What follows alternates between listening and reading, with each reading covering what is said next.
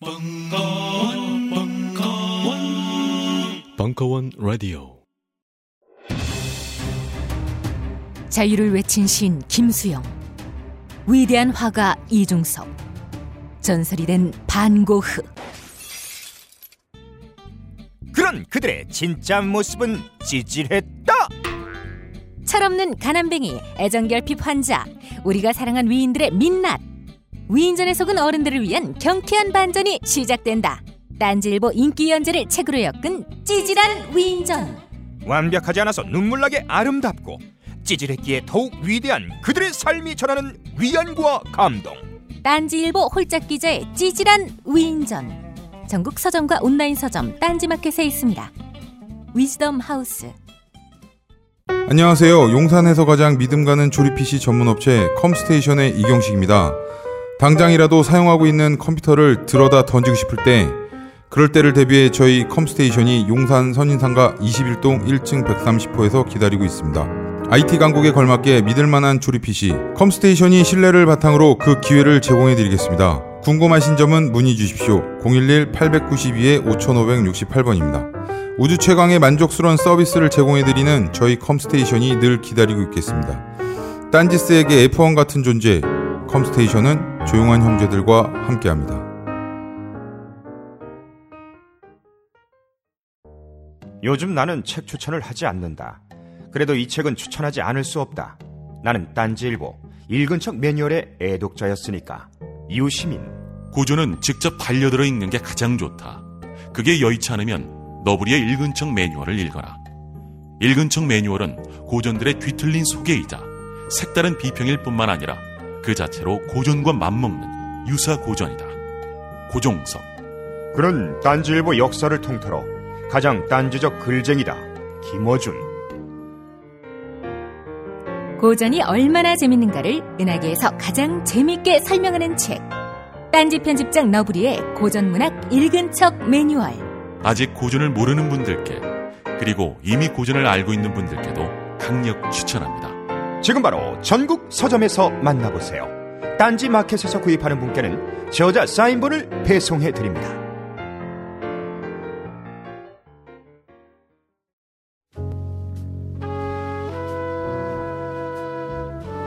공포 시대의 공포 영화 월하의 공동 관람 2강 돈시겔의 신체 강탈자들의 치밀 2부 8월 31일 강연 알립니다. 강연 당시 녹음 장비 문제로 인해 간헐적으로 음질이 좋지 않습니다. 청취에 불편을 드려 죄송합니다.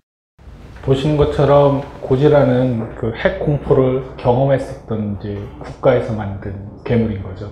그래서 핵 공포라고 하는 것들을 아주 단순화시켜서 표현하는 방법들은 일본도 그랬고 조금 이따 이제 보여드릴 미국 영화도 그렇지만 괴물, 거대한 괴물로서 만들어 버린 거예요.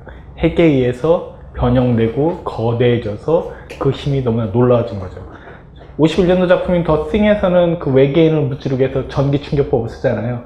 그렇게 충격하니까 외계인은 그냥 바로 불타가지고 뛰쳐나가 버리는데 여기서 고지라를 통닭구이로 만들어 보려고 전기를 쓰는 방법이 아까 보신 장면에 있었죠. 근데 고지라를 까딱 없죠.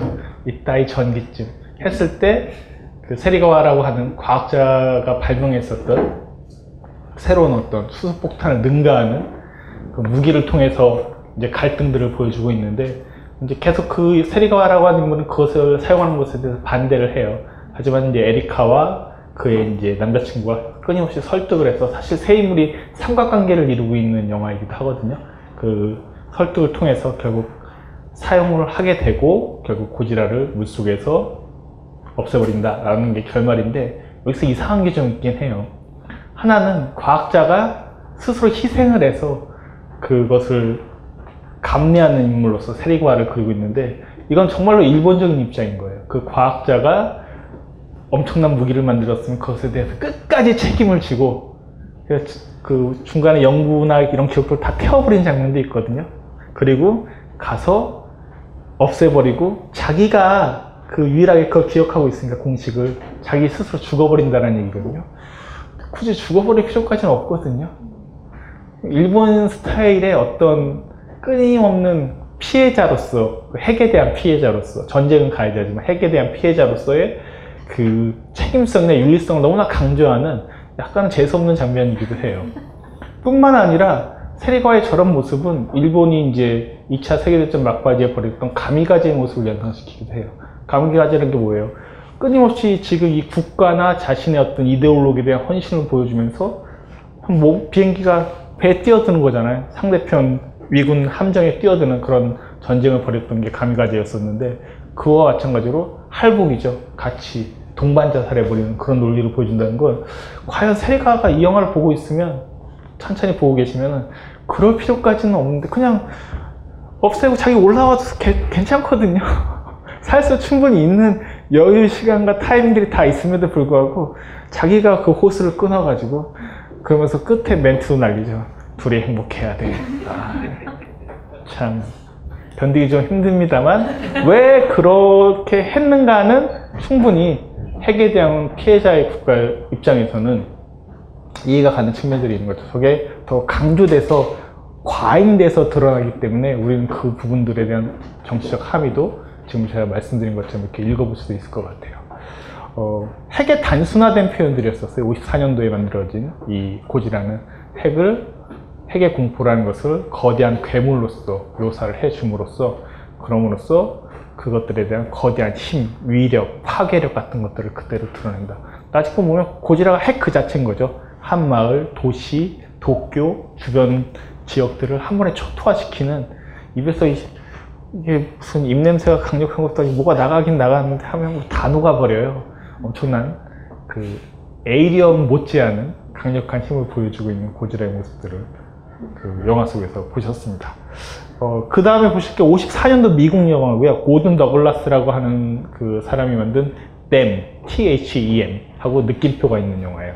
그러니까 The Thing, 뭐 It, 스티븐 킹의 소설이기도 하지만 제목 It, Them 다 이런 식으로 어떤 것들을 지칭하는 그런 제목들은 그냥 그 거대한 힘 자체, 그 어떤 괴수성 그 자체를 보여주는데 대부분 재밌는 게 그 핵에 의해서 대형 거미가 만, 아, 개미가 만들어지는 영화예요.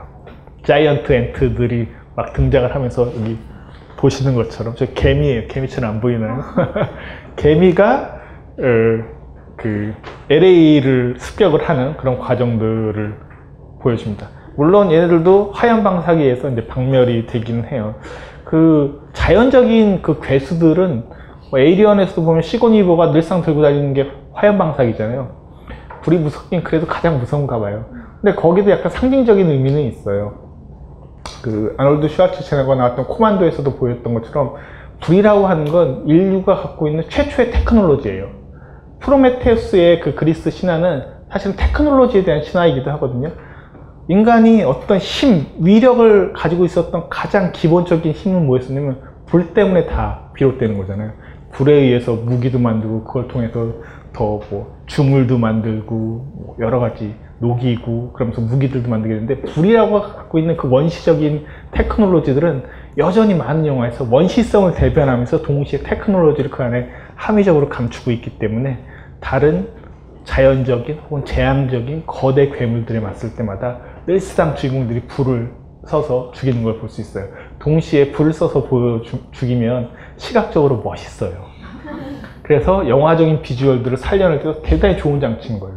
쉽게 말씀드리자면 뭐 예전에 데모 해보신 분 알겠지만 뭐 물 세포를 쏘는데 물도 아프거든요. 아프긴 아픈데 그거는 시각적으로 보면 별로 이렇게 대단치 않은데 화염방사기 쭉 퍼왔다고 생각해보세요. 그러면 안 되긴 하겠지만 어쨌든 그것이 주는 강렬함 같은 것들이 있기 때문에 그래서 영화에서도 자주 쓰이는 것이라고도 말씀드릴 수 있고요.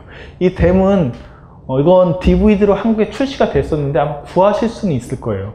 근데 제가 그 가지고 있지는 않아서 이 작품 같은 경우도 저희 벙커 요원께서 구해주신 트레일러 영상을 준비를 했습니다. 짧고 역시 자막이 없기 때문에 그냥 훅 보시면 아 저게 개미구나 라고 생각하시면서 보시면 되는 그런 장면입니다. 그러면 1954년작인 핵에 대한 공포를 개미로 묘사했었던 댐이라는 영화 트레일러를 보시겠습니다.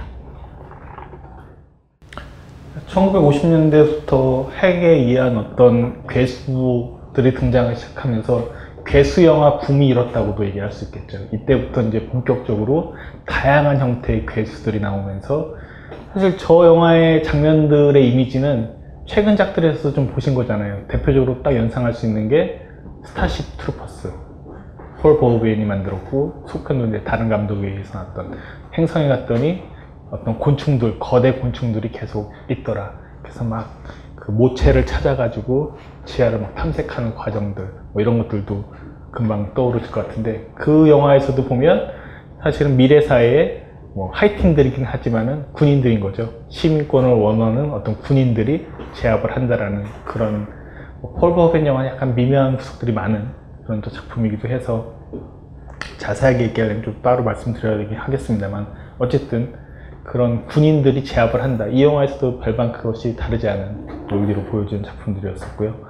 어, 슈퍼몬스터 장르라고도 이제 그 할리우드에서는 부르기도 했었는데 이런 장르들이 이때부터 나와요. 아주 단순해요. 그냥 핵을 거대와 어떤 공포와 무서운 괴수로 묘사를 하기 시작하면서 원래는 작은 존재였고 별거가 아닌 존재였지만 핵에 오염되면 저렇게 변종이 될 수 있다라는 사실은 생물학적 변형이라고 하는 게 이 안에 들어가 있는 것이기도 해요. 그리고 생물학적으로 변형될 뿐만 아니라 너무나 강력한 존재로 변형이 돼서 그 동시대의 어떤 테크놀로지나 무기로서는 쉽게 제압하기 어려운 그런 존재라는 것도 되게 강조되는 지점 중에 하나라고 볼 수 있죠. 이때까지는 아주 재밌는 건 아니에요. 그냥 지금의 그 관객들의 입장에서 보면 저때 관객들은 와 저게 킹콩도 아니고 뭐지 하면서 이렇게 봤겠지만 지금의 입장에서는 참 저 미니어처가 귀엽네. 그래서 고지라 같은 경우들은 그 안에 사람이 들어가서 연기를 한 거였거든요. 그래서 그 한국에서 한국의 옛날 김기덕 감독님 지금 생존해 계신데 김기덕 감독님 만들었던 대개수 용가리 때는 저 팀이 와서 했었어요. 한국에서 용가리가 나오는 건 약간 뜬금없긴 하죠. 한국에 뭐 용가리가 있을 필요가 뭐가 있겠어요.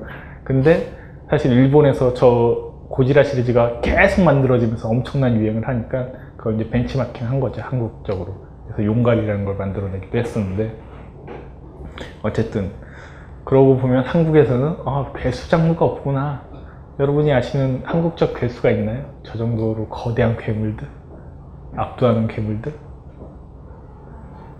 따로 있으세요? 그러니까 괴물 같은 경우도 보면 한국적인 맥락으로 만들긴 했지만 이게 딱 한국에서 오랫동안 형성되어 어떤 괴수 장르의 느낌보다는 그냥 그렇게 툭 튀어나오는 어떤 예외적인 것처럼 이제 보이는 거죠.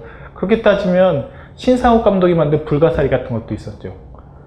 그 조선시대 때 있던 전설인데 쇠를 먹는 고려시대 말에 나타났다고 하는 그 불가사리라고 해서 거대한 용처럼 생긴 그런 괴물이 있거든요.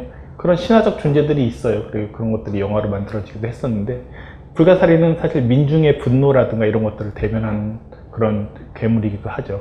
왜냐하면 이제 조, 고려 말에서 조선조로 바뀌는 그 시점 때 혼란했던 시기 때 이 용가리가 그 저기 불가사리가 나타나서 불가사리가 이렇게 생긴 불가사리가 아니고요. 케빈 베이컨이 나오는 불가사리가 아니고 용처럼 생긴 거대한 괴물이거든요. 한국에도 이제 영화로 만들어서 개봉을 했었어요. 저도 예전에 극장에서 봤던 기억이 나는데 보시면 이제 북한에서 만든 영화이기 때문에 그 대사를 그 북한 말투로 써요. 그래서 그 여자 주인공이 불가사리야 뭐 이런 식으로 대사를 하는 그 대사가 아직도 안 잊혀지는 그런 영화이기도 합니다. 어쨌든 이런 슈퍼몬스터 장르들이 한국에서는 없었지만 할리우드에서나 일본에서도 계속 만들어졌던 거죠. 일본은 한 번 말씀드렸던 것 같은데 이 슈퍼 몬스터뿐만 아니라 고지라로 대변되는 뭐 울트라맨 같은 그 comic books를 통해서 재현되는 그런 그 희한한 외계적 존재들이 일상 있었고 제가 어렸을 때 그 일본 책을 베낀 것 중에 대괴수 백과사전 같은 것들을 가지고 있었어요. 근데 그걸 보면 그 일본 책들을 그대로 갖다가 번역을 해서 번안해서 소개했던 건데 어렸을 때 대단히 흥미롭게 읽었던 전 기억이 나는데 더불어서 제가 한번 설명드렸지만 일본 애니메이션 전통안에는 로봇 메카닉 서사가 있죠. 건담, 뭐 에반게리온까지 이어지는 이 마징가 제트 뭐 이런 전통들이 있는 이유 중에 하나는 뭐냐면 역시 저것들을 무찌르기 위해서는 혹은 저것 이상으로 강력한 힘을 그 보여주기 위해서는 이 원자력으로 발동하는 메컨더 V뿐만 아니라 이런 로봇 서사들이 발달한 거예요 일본에서 대단히 독특하게 일본이 제일 발달했어요. 그 로봇 메카닉 서사들은. 왜? 저 대개수 전통과 무관하지 않은 거예요. 다른 팀 쪽에서 정의를 대변하는 그런 어떤 지구 수호 방위대, 뭐 자위대일 수도 있지만 그런 메커니즘들이 계속 발달하면서 일본의 대중문화뿐만 아니라 그 대단히 중요한 뿌리들을 지금까지 계속 이어서 오고 있는 거죠. 그래서 뭐 에반게리온쯤 가게 되면은 이건 도대체 어디로 이야기가 튈지 알지 모르는 뭐 20세기 소년 같은 만화책들 보면 로봇 서사이기도 하잖아요. 그 한편으로는 그런 것들이 계속 이어져 있는 전통들을 볼 수가 있습니다. 근데 이제 50년대 중반에 지나가면 조금 복잡해져. 이 핵에 대한 공포나 메카시즘이나 이런 것들이 복잡해지면서 아까 보셨던 돈 시겔의 신체 강탈자들의 침입처럼 더 내면화되고 일상화되는 양상들이 이제 계속 등장하기 시작하는데 그 돈 시겔의 영화를 이미 보셨으니까 56년도에 그런 핵이나 이런 공포를 다루고 있는 좀 다른 영화의 맥락들을 좀 몇 두 개만 보여드릴게요. 하나는 제가 이제 지금 하고 있는 시네루메인이라고 해서 이제 강심지 선생과 하고 있는 강연에서 다뤘던 로버트 알드리치의 키스미 데들리는 탐정물이에요. 그 탐정물인데 여기서 핵심은 핵공포예요. 그래서 이 영화의 맨 마지막에 보시면은 그 핵 상자를 열어서 보여주는 장면이 있어요. 제가 이제 강연 중에는 어, 펄프 픽션에서 쿠엔틴 타란티노가 그걸 모티브만 따와서 그대로 흉내낸 장면들을 같이 연결해서 보여드리기로 했었는데 어, 쿠엔틴 타란티노 영화에서는 핵이 중요한 건 전혀 아니에요. 그냥 알드리치 영화에서 어떤 모티브만 따와서 이렇게 패러디를 했다고 볼 수 있는데 알드리치 영화에서는 여전히 핵이라고 하는 것들이 인물들의 대사나 여러 가지 캐릭터를 통해서 강력하게 묘사가 되는데 그걸 다 보여드릴 수는 없고 이 영화의 결정적인 마지막 장면. 근데 핵 상자를 막 열어 보여요 핵을 어떻게 열어서 볼 수 있겠습니까? 없는데도 불구하고 보고 그것 때문에 이제 팜무 파탈에 해당되는 여주인공이 비명 행사를 하는 장면까지 연결해서 보시도록 하겠습니다 이건 이제 필름 누아르의 50년대 대표작 중에 하나예요 근데 이 영화에서도 역시 핵은 되게 중요하게 다뤄주고 있는 거죠. 그것이 주는 공포. 저 핵 상자를 둘러싼 여러 그 FBI, 뭐 소련 인물들이 계속 연쇄적으로 죽어나가는 희생자들의 이야기이기도 해요. 계속 이제 죽어왔었고 맨 마지막에 보였던 그 첫 번째로 죽었던 그 남자 소버린이라고 하는 인물인데 추정키로는 소련 스파이로 예상이 돼요. 그러면 저 가브리엘 혹은 이제 릴리라고 불리는 저 여성은 왜 처벌당하느냐? 팜므 파탈이라고 하는 필름 누아르의 공식에서도 볼 수가 있지만 한편으로는 미국인이면서도 소련 스파이와 내통한 첩자인 거죠. 그래서 처벌당하는 그런 결론을 보여주는 장면이기도 해요.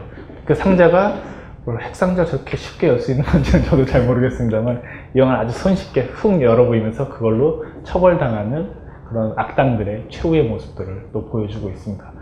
그러니까 이 영화를 보여드린 건 핵이라고 하는 것들이 이 공포라고 하는 것들이 특정 공포나 SF 장르에만 국한된 문제가 아니라 이렇게 필름 누아르 같은 탐정물. 저 인물은 마이크 해머라고 하는 유명한 당시 펄프픽션의 주인공이기도 했었거든요. 그래서 마이크 해머 시리즈가 이후에도 여러 편 만들어지는데 그 시리즈 중에 하나로 들어갈 정도로 핵리학이라는 것이 많은 장르 안에 투영이 돼서 이렇게 보편적으로 드러난다라는 것을 이제 보여드리기 위해서 키스미드들이라는 영화의 마지막 장면을 보여드렸고요. 그리고 또 한편 이제 보여드릴 영화는 이건 핵에 대한 공포는 아닌데 괴물 혹은 외계의 존재 에 대해서 정말로 공포라는 게 무엇이냐라고 이제 질문을 했을 때 아까도 이제 설명드렸던 것처럼 그 음, 금지된 행성이라고 하는 제가 어렸을 때 봤던 이 작품도 역시 어렸을 때 보고 너무나 무서워했던 영화예요. 이 영화에서의 그 공포적 존재는 이드로부터 비롯되거든요. 대단히 프로이트적인 용어죠. 근데 미국에서 1940년대 때 이미 프로이트가 대중화되기 시작해요. 그래서 프로이트의 이드라든가 이런 개념들을 다 알고 있었고 할리우드 영화에도 그런 이드나 이런 요소들이 적극적으로 들어오는데 이 영화는 기본적인 줄거리는 셰익스피어의 마지막 작품인 템페스트, 태풍이라고도 번역되는 그 프로스페로라고 하는 주인공이 과학자로 바뀌어서 어떤 다른 행성에 있는 프로스페로 물론 프로스페로가 등장하지 않고 다른 이름으로 등장하는데 그 줄거리를 그대로 가지고 와서 그 프로스페로가 과학의 힘을 빌어서 혹은 무의식의 힘을 빌어서 마법을 행하는 모습들을 이제 보여주고 있는 영화라고도 설명드릴 수 있을 것 같은데 그 이드라고 하는 것들이 우리의 잠재는 아까 말씀드렸던 억압되어 있는 것들 그게 뭐냐? 핵에 대한 공포라든가 공산주의라는 것에 대한 공포라든가 이런 공포들이 어떤 식으로 귀환하는가를 SF 장르에 완전 뒤엎어가지고 안 그런 척 하면서 보여주고 있지만 그 50년대의 어떤 시대적 정신이나 기운 속에서 놓고 보면은 충분히 그 이드라는 것의 실체를 그 당시 대중들이 가지고 있었던 공포로 치환해서 읽을 수 있는 그런 영화라고 볼 수가 있을 것 같습니다. 어, 대단히 잘 만들어진 SF 영화이기도 할 뿐만 아니라 공포 영화에서 상당히 중요한 이드로부터 온 괴물을 만나게 되는 영화이기 때문에 이드로부터 온 괴물을 보시도록 하겠습니다. 이 금지된 행성은 이제 탐사선이 한 행성에 도착을 하게 되고 그 행성에 모비우스와 그에 따라 알타가 살았다는 것을 이제 알게 되는데 그 모비우스 박사는 저 행성을 지배하고 있었던 크렐의 그 어떤 과학 지식들을 탐사하는 탐구하는 이제 그런 과학자였었는데 그걸 통해서 이제 알게 되는 거죠. 어, 크렐이 뇌파를 확장한 어떤 테크놀로지를 가지고 있었고 그걸 자신도 사용을 하게 되는데 그 순간부터 저 행성에는 이상하게 어떤 괴물들이 이제 등장을 하기 시작을 해요. 그리고 그 괴물들은 무엇보다도 저기 행성을 찾아왔었던 저 군인들을 공격을 하기 시작하는데 그 이유는 저 군인들 중에 이제 저 리더 격에 속하는 인물이 알타라고 하는 딸과 좋아하는 사이가 됐고 그걸 질투하면서 그 괴물들이 더 증폭을 하죠. 여기 근친상간적인 테마도 분명히 들어 있습니다만 어, 기본적인 어떤 핵심 중에 하나는 크레이라고 하는 외계 종족이 어떤 엄청난 과학적 지식을 가지고 있었지만 그들조차도 자신들도 몰랐던 통제하지 못했던 힘 중에 하나는 바로 무의식 이드의 세계였던 거죠. 그것이 과학 문명을 통해서 새로운 기술들을 발전시키고 문명화를 이룰 수 있었지만 동시에 문명화 과정은 폭력에 대한 가능성, 괴물을 만들어낼 가능성이 크다는 것을 보여주는 거죠. 그건 뭐겠습니까? 2차 세계대전은 수많은 테크놀로지를 발전시켰거든요. 전쟁이 한 번 일어나면 인류는 엄청나게 발전해요. 새로운 기술들, 문명들, 2차 세계대전 때문에 항공학도 엄청나게 발전했던 거 아니에요. 오늘날 같은 어떤 비행기 문화가 발달하게 된 건 2차 세계대전 덕분이기도 하거든요. 그리고 냉전에 의해서 또 역시 우주전쟁이 시작되면서 우주선에 대한 과학들이 발달하기 시작을 하고요. 그렇게 발달시켰지만 그게 항상 자신을 향해 쏘는 어떤 화살이 돼서 결국에는 멸망의 일기, 공포, 괴물, 이들을 만들어내는 거죠. 이들로부터 온 괴물이라고 하는 건 그런 테마 안에서 읽어보시면은 이 작품이 그 과학 영화로 상당히 뛰어나긴 합니다만 동시에 뛰어난 과학 영화들이나 공포 영화들은 그 사회의 무의식들, 집단 무의식들을 고스란히 반영하고 있다는 점에서 어, 많은 호응을 얻을 수가 있습니다.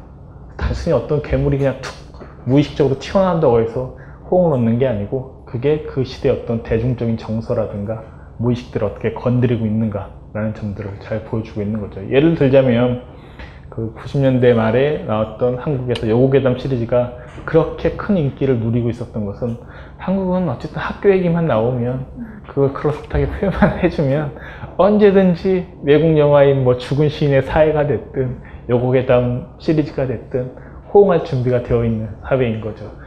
그런 호응도를 보고 있으면 한국 사회에서 정말로 무의식적으로 억압되어 있어 그 억압된 것들로부터 귀환하는 것이 무엇인지 어떤 괴물성이 귀환하는 것인지가 명시적으로 보여진다고도 말씀드릴 수 있을 것 같습니다.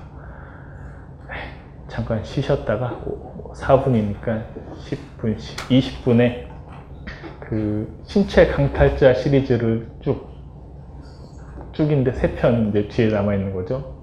보시도록 할 텐데 에이리언까지 못 갈 수도 있을 것 같아도 또 조디악에 이어서 에이리언이 남겨질 수도 있겠다는 생각을 해보면서 일단은 15분 동안 쉬도록 하겠습니다. 슬슬 힘드시죠? 그게 어, 오늘 에이리언까지 디테일하게 가기에는 너무 체력이 딸릴 것 같은데 어쨌든 지금부터 이제 보여드릴 거는 신체 강탈자 시리즈 정말로 딱고 규범 안에 놓여 있는 영화들 어, 원작을 리메이크했던 영화들 포함해서 네 편을 이제 이어서 계속 보여드릴 텐데요. 음. 이걸 보여드리면 제가 보기엔 시간이 12시 반까지 훌쩍 갈 확률이 90%인 것 같아서 보시면서 대시스는 이제 빨리빨리 설명드리고 많은 장면들을 보시고 가도록 하겠습니다. 그 핵심은 똑같아요. 뭐든지 어떤 이야기에서 괴물성이나 어떤 것들이 등장을 하면 처음에는 거리를 두고 대단히 멀리 놓고 타자화시키기 마련이거든요. 이 타자화라는 과정들이 점점 점점 안으로 들어오게 되면서 내면화되고 일상화되는 과정을 통해서 나중에는 내면 깊숙이 연류가 돼서 결국 나와 괴물을 불가 구별 불가능하게 되는 식별 불가능한 상태까지도 이제 전개가 되는 게 이야기들이 통상적으로 발달해 가는 과정이기도 해요. 그것이 전쟁에 대한 경험이든 어떤 공포에 대한 경험이든 어떤 것이든 상관없이 사실 그런 어떤 일반적인 변이법적 과정을 거친다고 해도 과언이 아닐 것 같은데 어, 이 신체 강탈자 시리즈들도 사실 그런 과정들을 끊임없이 거쳐왔다라고 말씀드릴 수 있을 것 같아요. 좀 놀라운 건 1956년도에 만든 돈 시겔의 영화가 워낙 많은 모티브들을 다 가지고 있어서 이후에 만든 영화들은 56년도 작품들의 수준에서 어, 좀 재해석하거나 결말을 좀 비틀거나 캐릭터들을 좀 바꾸거나 하는 정도의 수준에서 크게 벗어나지는 못했던 것 같아요. 확 다르다라고 하는 건 마지막에 보여드릴 그 로버트 로드리게즈의 패컬티 정도가 그 지난 시간에 그런 설명 드렸었잖아요. 연쇄 살인마 영화들을 쭉 보여주다 보면은 나중에는 이게 하이틴 로맨스, 하이틴 호러와 이제 만나게 되면서 웨스 크레이븐의 스크림 시리즈라든가 아니면 데스티네이션 같이 10대들이 등장을 하면서 이걸 약간 장난처럼 그 팝콘을 먹는 영화처럼 자기들끼리는 파티하면서 영화를 보는 분위기들을 자아낸다고 말씀드렸는데 패컬티가 그런 영화예요. 이런 신체 강탈자라고 하는 무거운 어떤 소재들을 그 학교를 배경으로 해서 아이들이 외계인에 대항해서 외계인인데 대부분 여기서는 선생님들인 거죠. 선생님한테 저항하면서 마약을 마음대로 막 흡입하고 하는 장면들로 연결되는 그런 하이틴물로 변형되는 과정까지 나아가게 되는데 장르적 전통 안에서 보면 이제 그걸 희화화시키거나 이런 식으로 하이틴물로 만드는 건 거의 극단적인 지점 막장까지 이제 갔다고 볼 수가 있는 것 같고요. 그런 지점까지 이제 벌써 이미 발달을 했기 때문에 신체 강탈자 시리즈들은 더 이상 그 전통 안에서 이렇게 크게 새로운 게 나올까 싶을 정도로 많이 다뤄왔던 헐리우드의 소재물이라고도 볼 수 있을 것 같습니다. 일단은 먼저 보여드릴 건 많은 사람들이 1978년도에 만들어진 이 필립 카우프만의 영화를 어, 정말로 더 56년도 작품보다 뛰어나다라고 하는데 저는 그렇게 생각하지는 않는 것 같은데 더 자세히 묘사는 해요. 그리고 이 필립 카우프만의 영화는 엔딩 장면이 아까 보신 영화의 엔딩 장면보다 더 현실적이고 더 세서 엔딩을 좀 유심히 보셨으면 좋겠습니다. 제가 엔딩 장면도 다 같이 편집에 넣어놨거든요. 그래서 먼저 1978년에 만든 뭐 흔히 한국 번역 제목으로는 외계의 침입자 내지는 우주의 침입자라고 번역이 되는데 원제목은 똑같습니다. Invasion of the Body's Nature라는 카우프만의 78년도 작품을 보시도록 하겠습니다.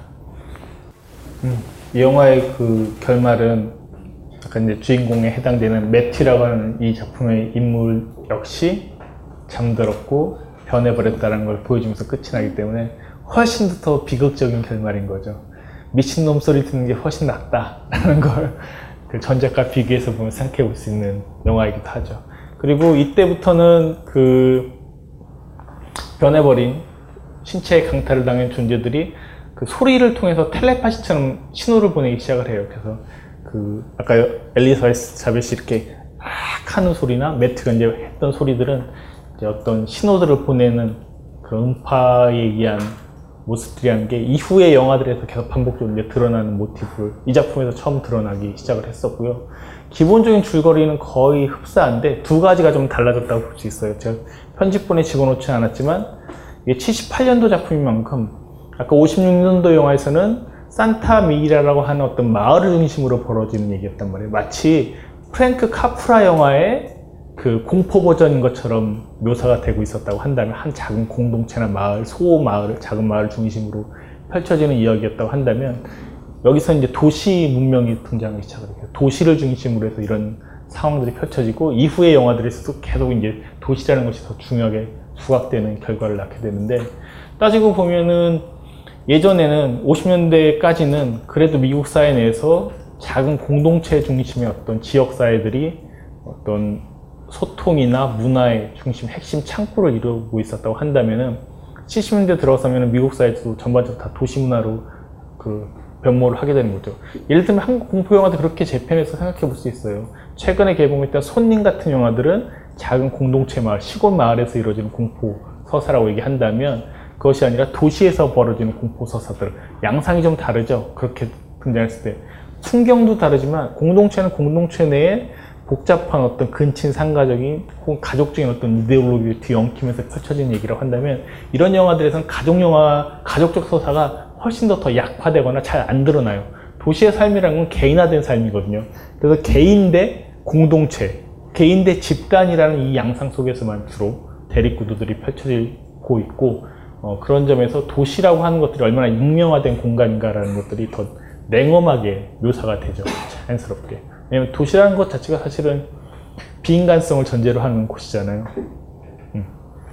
공동체는 옆에 그 시골에서는 숟가락 몇 개인지도 다 알게 되죠, 옆집에. 근데 도시에서는 옆집 숟가락을 알려고 들이 닥쳤다가는 완전히 바로 고소당하죠. 음. 그 자체가 더 냉엄하게 드러난다는 뜻이기도 하고 그런 설정들이 이 영화에서도 뭐 부분적으로 보여지고 있기 때문에 이후의 작품들에서 그런 부분들이 더 드러난다. 물론 이제 아벨 페라라 영화 이 다음에 이제 보여지는 또 이제 바디 에이리언이라고 한국에서 소개가 됐었던 바디 스네이처 시리즈는 어떤 군대를 중심으로 해서 펼쳐지고 있기 때문에 또 약간 다르긴 해요. 왜냐면 군대라는 것도 여전히 폐쇄적인 사회이고 닫혀진 사회예요. 그런 점에서 56년도에 만들어진 돈 시겔의 영화 더 흡사하다고도 볼 수 있어요. 근데 그 이후에 만들어진 이제 니콜 키드만이 나오는 인베이전 같은 경우에는 또 도시를 중심으로 하기 때문에 도시를 모티브로 한 이런 신체 강탈자 얘기와 어떤 폐쇄적인 사회, 집단을 중심으로 한 신체 강탈자 얘기는 양상면에 있어서나 전개면에서 기본적인 줄거리는 거의 흡사하지만 좀 다를 수 있다. 왜냐하면 사람들에 대한 익명성이나 어떤 부분들이 더 강조되는 포인트가 다를 수 있다는 거죠. 아까 56년도 시겔 영화에서도 보셨듯이 다 누가 누군지 알잖아요. 그 경찰도 아는 사람이고 다 아는 사람들인데 그 도시 모티브로 넘어가게 되면 누가 누군지 모른 채 그것을 더 타자화시켜서 공포를 다루고 있기 때문에 어, 도시라고 하는 것 자체가 주는 기본적인 공포라는 것들을 더 확대해서 깔고 보여주고 있다. 그런 점에서 그 사운드의 활용은 이 필립 카프만 영화에서 대단히 적절했던 거라고 저는 생각이 들어요. 도시에서 가장 문제가 되는 것들 중에 하나는 소음이거든요. 소리, 노이즈라고 하는 것. 여러분들이 잘 의식하지 못하면 지금, 지금 여기가 조용하지만 대학로 지금만 나가봐도 시끄럽거든요.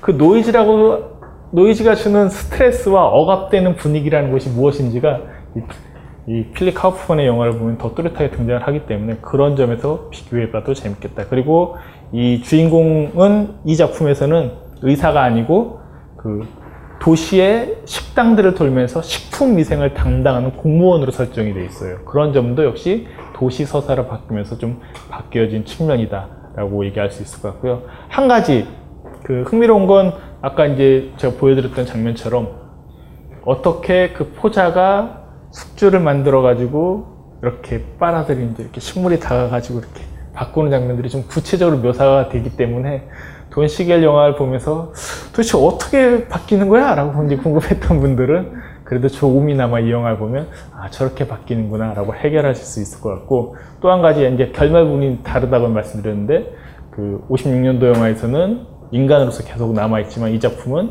변해버린 그 주인공을 보여주는데 이게 원래 원작 소설에 있는 설정이라고 합니다. 원작 소설은 저도 읽어보진 않았는데 그 주인공이 변해버리는 더 비극적 결말이었기 때문에 그런 부분들을 충실히 따라간 작품이라고도 말씀드릴 수가 있을 것 같아요. 그러면 93년도에 이제 바디 에이리언이라고 소개된 아벨 페라라 영화를 보시면 이때 달라지는 포인트는 여자가 주인공으로 이제 바뀌기 시작한다는 거예요. 그래서 이 바디 에이리언과 그 다음 작품인 니콜 키드만이 나오는 인베이전에서는 여자가 주인공이 되는 서사로 바뀌는데 이거 시대성의 반영인 거죠. 대부분의 비슷한 시리즈들이 반복될 때마다 남성 중심의 서사였으면 80년대, 90년대를 넘어가면서부터는 여성이 주인공이 되는 이야기로 확 바뀌는 건 그만큼 그 여성들이 갖고 있는 뭐 힘의 지위라든가 캐릭터의 변천사가 또렷하게 드러나는 것이라도 볼 수가 있는데 기본적인 줄거리는 크게 다르지는 않아요 이 시리즈가. 바디 에이리언 보시면은 그 몇 부분들 그러니까 일종의 유사 엄마 역할을 하죠. 그 집안에 엄마가 없기 때문에 자기 동생을 돌보는 엄마 역할을 하는데 제가 편집본에서 빼버렸는데 사실 그 동생이 변해버려서 헬기에서 떨어뜨리는 장면이 있어요. 되게 끔찍한 장면 중에 하나거든요. 아벨 페라라는 꽤 다이렉트한 스타일의 감독이기 때문에 그런 것들을 여과 없이 좀 보여줄 때가 있습니다. 어쨌든 바디 에이리언 보시고 나서 좀 더 더 선부에서 이야기하도록 하겠습니다. 각종 사회 비리에 처절한 똥침을 날려온 딴지일보가 마켓을 열었습니다. 기자들이 검증해 믿을 수 있는 상품들을 은하계 최저가로 판매하여 명랑한 소비 문화 창달에 이바지할 딴지 마켓. 이제 신뢰를 쇼핑하세요. 주소는 마켓.딴지.com.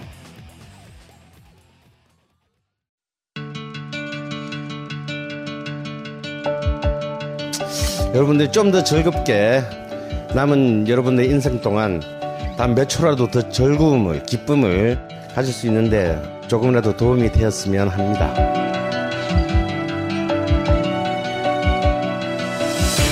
미국 역사에서부터 비엔나 궁정을 거쳐 한국 근현대사까지 강헌이 주목한 음악사의 역사적 장면들 음악평론가 강헌의 첫 책 출간 이름하여 전복과 반전의 순간 지금 바로 딴지마켓에서 구매하실 수 있습니다.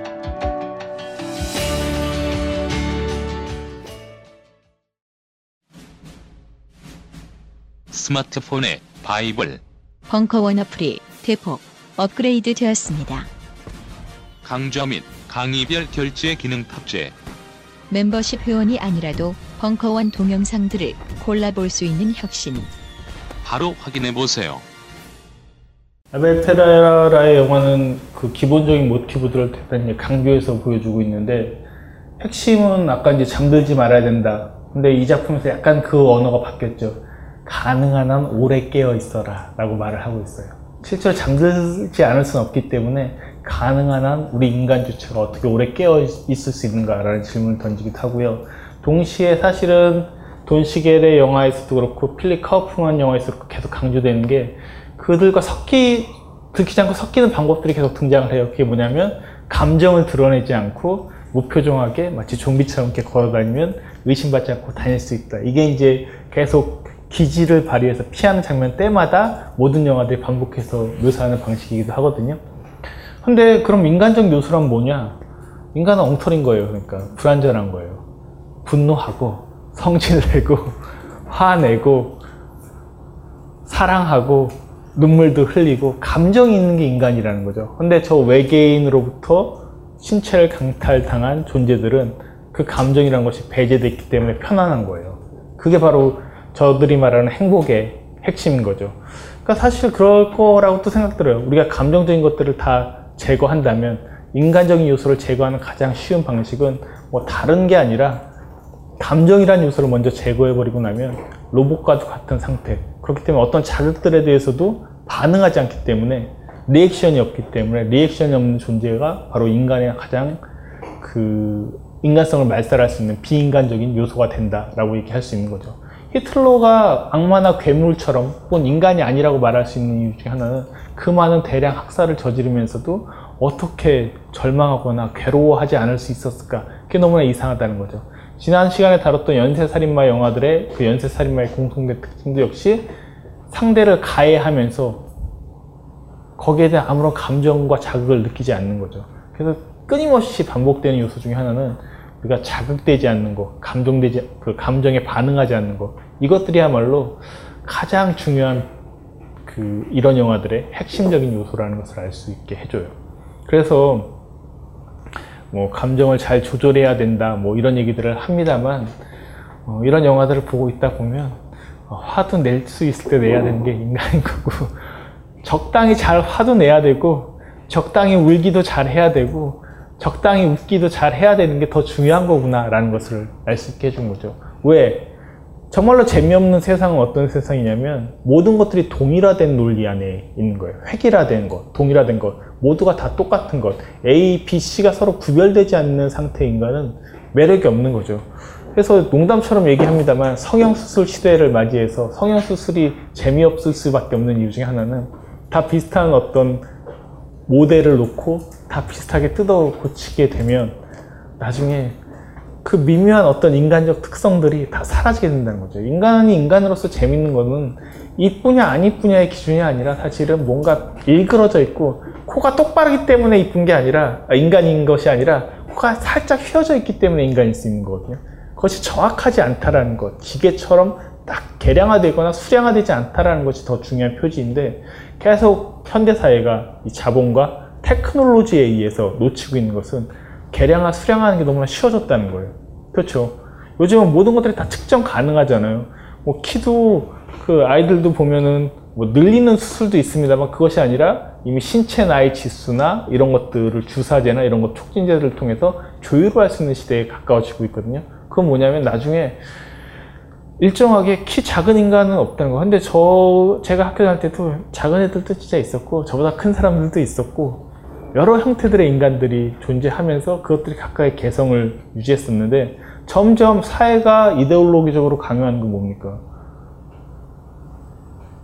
다른 게 아니라 같음을 강조하잖아요. 야, 최소한 남자 키가 175cm는 돼야지. 요즘 그것도 아닌가요? 어쨌든 그런 식의 얘기들이 너무나 쉽게 나오고 있는 건 그 조건 안에 못 들어가면 인간이 아니야.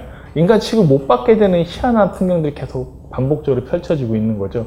그러다 보니 그 획일화 시스템 속에서 사실 테크놀로지가 없으면 자본이 없으면 불가능한 얘기거든요.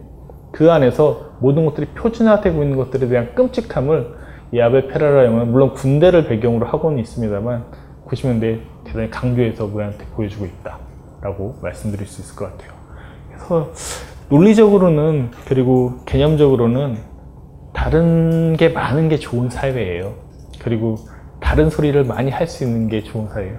획일화된 소리는 이 영화에서도 그렇고 전작인 그 필립 카우프만의 영화에서 그렇고 저 외계인들이 소리를 크게 내는 건 딱 하나밖에 없거든요.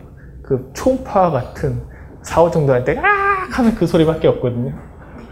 정말로 기분 나쁜 소리인데, 어, 군대에서는 마치 사이렌이나 어떤 그 극한, 히스테릭한 상황들처럼 보이기도 하고, 들리기도 하고요. 어, 도시 안에서도 보시면은 차들이 다니는, 그래서 저도 요즘 최근에 이사를 고민하고 있어서 이렇게 집을 몇 군데 보러 다니는데, 도로 가까이 있는 집들은 도저히 못 살겠다는 생각밖에 안 들어요. 그게 뭐 먼지나 이런 것들도 있지만 아, 그 소음이라고 하는 것들이 우리의 신경을 얼마나 자극하는가라는 것들이 근데 도시에 살면서 차가 없는 주택 공간이라고 하는 건 거의 없잖아요. 음. 그러면 요즘 사람들이 산 속에 들어와서 살겠느냐라고 하면 잘 선택을 안 하죠. 뭔가 두렵죠. 왜? 그러니까 인간들끼리 섞여 산다는 건 일정한 노이즈가 나올 수밖에 없는 건데 그 데시벨에 대해서 점점 무감해지는 사회를 살고 있다는 것들이 이런 영화를 볼 때마다 또 확연하게 드는 것 중에 하나입니다. 어, 이 시리즈의 이제 마지막 으로 만들어진 영화라고 할 수 있는 물론 이후에도 전 계속 더 나올 거라고 생각하는데 인베이전이라는 영화를 이제 보실 텐데요. 이 작품이 재밌는 건 뭐 다니엘 크레이그도 나오고 니콜 키드만도 나오고 뭐 잘 나가는 배우들이 잘 나오는 영화입니다만 니콜 키드만이 주인공이에요. 여자가 주인공이고 처음으로 정신과 의사가 주인공이에요. 니콜 키드만의 직업은 정신과 의사거든요. 여태까지는 그 정신이란 문제를 간접적으로 다뤘어요. 친구가 뭐 정신과 의사를 소개시켜 주거나 했는데 나중에 알고 봤더니 걔도 외계인으로 변하네. 뭐 이런 존재였다고 한다면 이 작품은 딸을 가지고 있는 이혼 여인 이 니콜 키드만이 정신과 의사로서 이 집단적인 히스테리에 대한 정면 대응을 하고 있다는 것들이 상당히 흥미로운 작품 중에 하나라고 볼 수 있고요. 어, 이게 계속 반복적으로 리메이크가 되면서 잘 못 만들면 어떨까라는 두려움들이 감독들마다 있을 것 같은데 이 작품은 뭐 아주 유명한 감독에 의해서 만들어진 영화는 아닙니다만 그럼에도 불구하고 기본적인 줄거리나 그 신체 강탈자 시리즈의 핵심적인 요소를 잘 취하고 있기 때문에 어, 보셔도 상당히 괜찮은 작품 중에 하나이고 또 한 가지 되게 중요한 것 중에 하나가 그 2000년대를 넘어가면 좀비 영화도 그렇고 이런 그 영화들이 바이러스학, 면역학적인 관점에서 영화를 다루기 시작을 해요. 이 공포를 해결하는 방식을. 좀비를 해결하는 것도 나는 전설이다 해서 그 주인공이 그 과학자이자 또 군인이기도 하잖아요. 그죠? 그 인물이 그 결국 백신을 자기 혈청을 통해서 만들어서 치료를 하는 방식들을 고민하고 있듯이 이 작품에서도 이 니콜 키드만의 아들이 갖고 있는 어떤 독특한 형질 때문에 결국엔 백신을 만든다라는 결말을 가지고 있어요. 백신에 대한 그 서사는 오늘날 우리 한국 사회가 직면하고 있는 문제 중에 하나잖아요. 메르스 때 이미 경험을 하셨던 것처럼 메르스 때 그래서 저랑 이제 강 선생이랑 강연을 하다가 잠깐 쉬기도 했지 않습니까? 왜냐면 그건 어떻게 도망갈 구석이 없거든요. 피할 구석이 없기 때문에 추위를 지켜봐야 됐었던 그런 시점이기도 했었는데 어, 점점점 도시 중심의 이런 사회들이 형성될수록 진정한 공포는 사실은 여기서 외계인에 의한 신체 강탈이 아니라 바이러스적으로 그것을 대하고 그것이 바이러스적 관점에서 관찰되고 응시되고 치료되는 과정이라는 것을 명확하게 이해하셔야 돼요. 오늘날의 그 도시 중심의 사회에서 감염과 확산의 속도는 밀집되어 있기 때문에 금방 퍼지거든요. 속도가 상상외로 대단히 빠르기 때문에 그것들을 어떻게 잡을 것인가 라는 것들이 이런 최근에 만들어지는 공포나 SF 서사의 가장 핵심적인 요소 중에 하나라고 볼 수 있어요. 에이리언이 하나 왔다 갔다 해서 다 죽여버렸다 그러면 현실감이 떨어져요. 어차피 에이리언은 없겠지 하고 생각하고 있기 때문에. 하지만 이런 영화들이 이제 변형해서 건드리고 있는 것처럼 그걸 바이러스나 어떤 전염의 관점에서 바라보기 시작을 하면 지금 우리 사회가 직면했던 것처럼 대단히 끔찍한 이야기처럼 들리고 현실화 될 것처럼 보이는 거죠. 그런 관점에서 영화를 보시면 더 재밌지 않을까 싶습니다. 그럼 인베이전 잠깐 보시겠습니다. 그래서 뭘 선택하실 거예요? 전쟁 벌이고 폭력 저지르고 선폭력을 저지르는 인간을 선택할 것이냐 아니면 모든 것이 동일화돼서 평화롭고 모순 없고 공존할 수 있는 존재를 선택할 것이냐 이 질문 이제 계속 던지는 영화거든요 사실은 신체 강탈자 시리즈들을 통틀어서 계속 반복되는 물음은 이것이라고도 볼 수 있는데 어떤 게 더 인간다운 존재냐? 우리는 그걸 계속 왔다 갔다 해요. 철학적으로도 그렇고. 어떤 때는 그 동일성의 논리에 의해서 그것이 인간을 통제하고 서로 컨트롤하는 게 더 좋은 인간이다. 근데 그런 것들이 강조될 때는 이 영화에 나온 것처럼 당연히 외계인에 의한 바이러스가 아니라 파시즘이나 이런 논리들이 강제되기 쉬운 거죠. 파시즘의 논리가 뭐예요? 획일화의 논리인 거죠. 전체를 다 동일하는 논리였던 거거든요. 정치 철학적. 그렇게 갈 수도 있고 아니면 내버려 두면 전쟁은 계속 신문을 봐, 신문을 봐라고 해. 뭐 신문 봐봐. 치료가 됐다라고 얘기하지만 사실 인간 사회라고 하는 것은 전쟁이 멈춘 적이 인류 역사상 없고 폭력이 멈춘 적이 한 번도 없고 범죄가 쉰 적이 한 번도 없다는 거죠. 마이너리티 리포트 같은 영화도 스필버그가 만들었던 똑같잖아요. 프리크라임이라고 하는 범죄 예방 시스템을 만들었는데 그래서 범죄를 예방할 수 있는데 100%그 초능력자들에 의해서 예방할 수 있는데 그게 좋은 것이냐? 그렇지 않다라고 계속 얘기하는 거잖아요. 뭔가 예방하거나 통제하거나 완벽하게 제어하는 것. 그게 오히려 더 비인간적인 사회라고 얘기하는 이 영화들을 보고 있으면 아, 정말 그런 건가? 하지만 한편으로는 우리는 범죄 없는 사회에서 살고 싶잖아요. 전쟁 없는 사회에서 살고 싶잖아요. 선택지라는 게 사실 이 두 갈래길만 놓고 생각해보면 쉽지가 않아요. 쉽지가 않을 뿐만 아니라 어쩌면 이런 신체 강탈자 시리즈가 계속 반복해서 보여주고 있는 건 일정한 범위 정도의 그 정도를 정한다는 건 정말로 논리적으로 어려운 문제긴 하지만은 모순과 인간은 원래 모순적이거든요. 되게 여기 앞에서 멀쩡하게 뭔가 얘기하다가 뒤에 가서는 딴짓 할 수 있는 게 인간이라는 존재거든요. 그 모순과 애매모호함과 모호성이라는 것을 인정해야 된다는 쪽의 논리들을 계속 보여주고 있거든요. 그것에 대한 범위를 딱 수량화하거나 계측화해서 정할 수는 없죠. 그것이 마치 신체 사이즈를 정하는 것처럼 계측화할 수는 없지만 어느 정도 그것들을 인간 존재성으로 담지하지 않으면 그 어떠한 담론들도 획일화와 동일성과 폭력의 논리가 될 수 있다는 것을 끊임없이 경고하고도 있어요. 그래서 그게 쉽지가 않은 거예요. 왜냐하면 우리는 어떤 윤리적인 명분 하에 상대를 제압하거나 동일화시키는 논리들을 끊임없이 개발하거든요. 학교에서 교육받는 건 다 뭐예요? 동일한 논리들을 교육받는 거잖아요. 그래서 끊임없이 강제시키기 마련이거든요.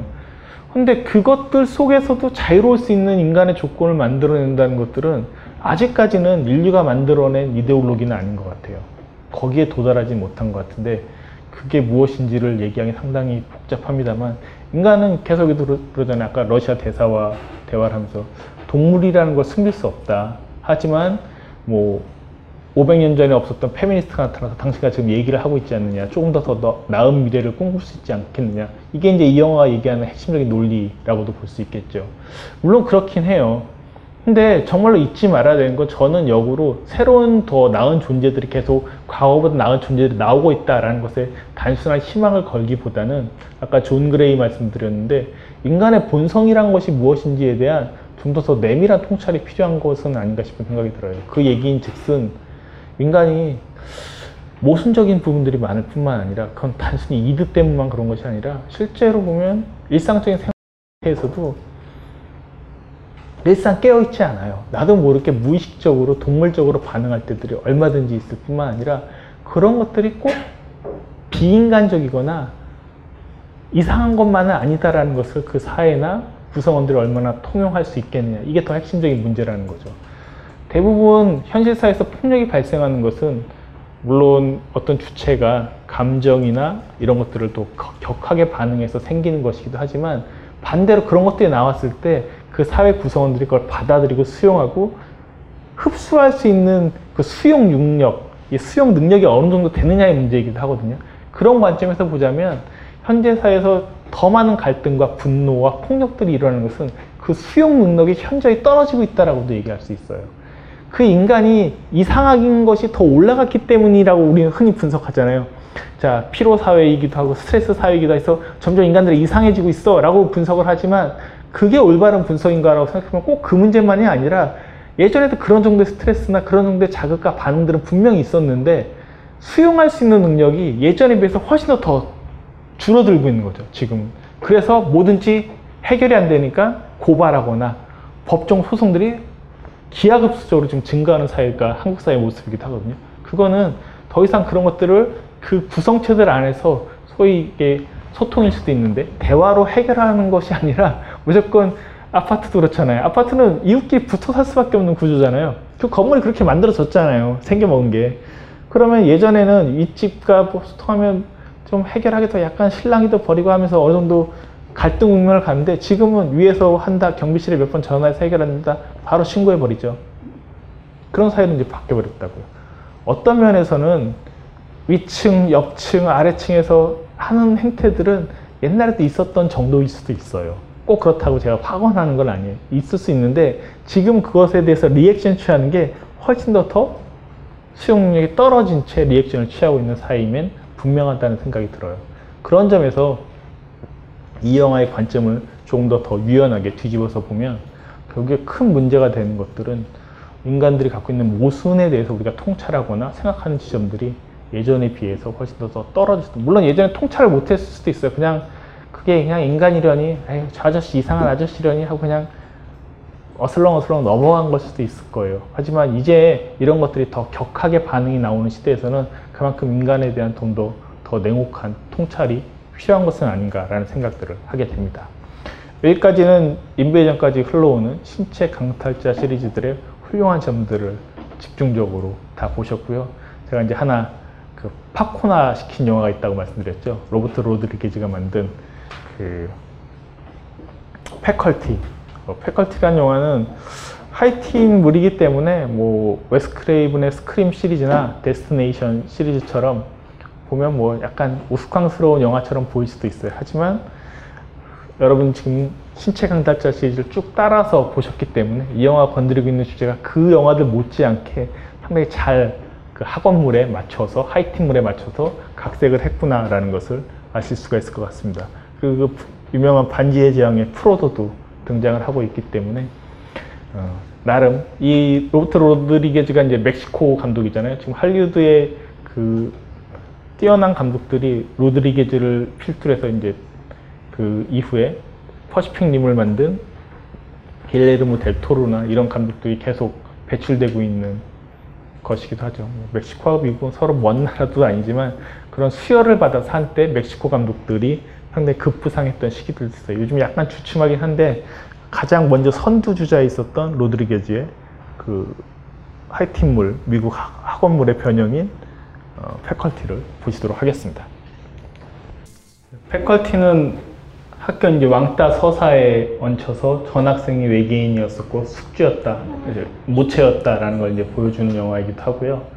동시에 이 작품은 기존의 신체 강탈자 시리즈에 대한 메타 영화예요. 메타라고 하는 건 뭐냐면 거기에 대해서 적절한 코멘트를 하면서 그걸 응용해서 다른 식으로 막 비틀거나 변형하는 경우들을 소위 메타 서사라고 얘기하는데 대표적인 게 신체 강탈자 시리즈의 원작이 되는 잭 피니의 소설을 언급하면서 그 이제 여기 보면 세 명의 여성 캐릭터가 있잖아요. 한 명은 이쁘고 몸매 잘 빠진 아까 마약을 할 때 그 외계인으로 판명이 된 그 감염이 된 그 잘난 여자애. 그 다음에 거의 레즈비언이자 혼자 다니고 있는 못생긴 애. 그리고 그 이상한 애죠. 전학에 전학으로 왔던 그리고 나중에 이제 모체로 밝혀지는 이상한 애. 일종의 뭐 제가 비유적으로 표- 표현하자면 연년년이 등장하는 영화라고도 볼 수 있을 텐데 그 중에 그 SF 소설의 광팬이었던 그 여성 캐릭터가 얘기하는 것처럼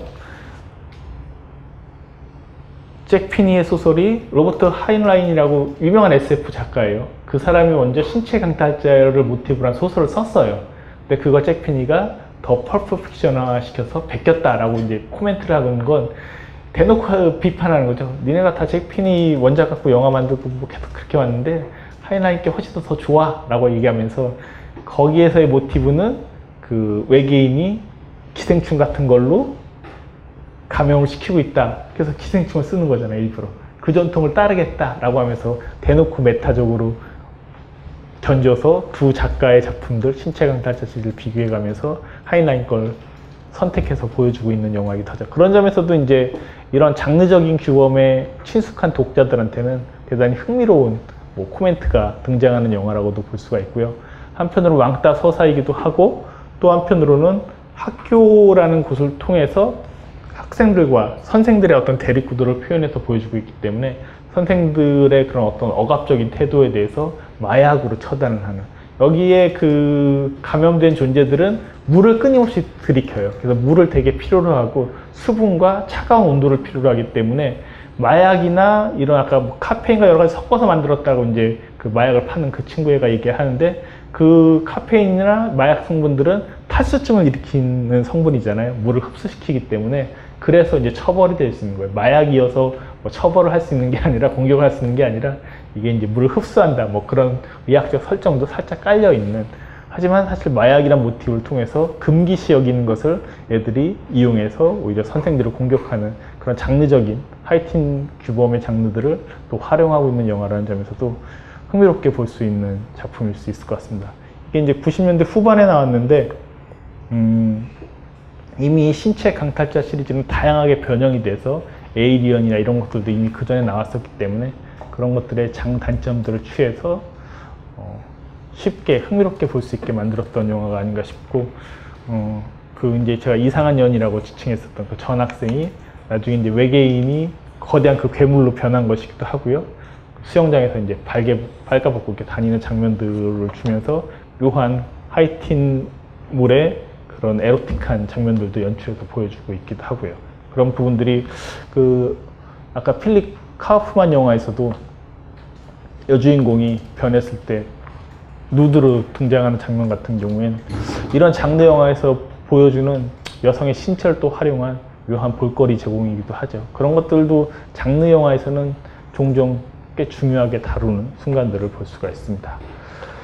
그 제가 예고했던 12시 반이 훌쩍 넘었기 때문에 질문 받고 정리를 할까 하는데요. 그럼 에이리언 시리즈는 언제 하느냐?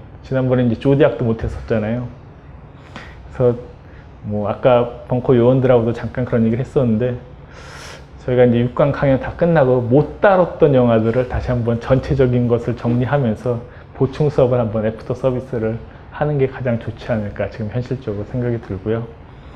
어, 질문 있으시면 질문 주시면 책도 있기 때문에 좀 나눠 드리고자 하고요. 먼저 이제 페이퍼를 통해서 질문 주신 거 에 대한 답변을 먼저 하도록 하겠습니다. 그래서 질의응답 받고 자리를 정리해서 갈게요. 어, 강연 끝까지 함께 할 수 없겠지만 동영상으로라도 볼 수 있게 답변 부탁한다고 하시면서 우리나라의 지금 모습이 냉전 시대 못지 않다고 느껴지는데 이것에 우리의 태도는 어떠해야 할런지 생각하신 바가 있다면 말씀해 주세요. 그리고 이제 매트릭스 얘기하시면서 저는 매트릭스를 본 것이 아니었음을 오늘 자각했습니다라고도 하셨는데 음, 그렇죠. 한국 사회는 냉전 이데올로기에서 가장 자유롭지 않은 사회 중에 하나예요. 이게 대처하는 우리의 태도. 이게 되게 이상한 게 냉전의 이데올로기를 잘 활용해서 정치적인 어떤 그 자기의 권력과 이득을 취하는 건 그 보수 쪽이거든요. 소위 말하자면. 진보 쪽은 오히려 그런 얘기들을 하는 걸 되게 핸디캡처럼 여겨요. 왜냐면 여기 복잡한 뭐 주사파나 여러 가지 것들이 뒤엉켜 있기 때문에 잘 언급을 안 해요.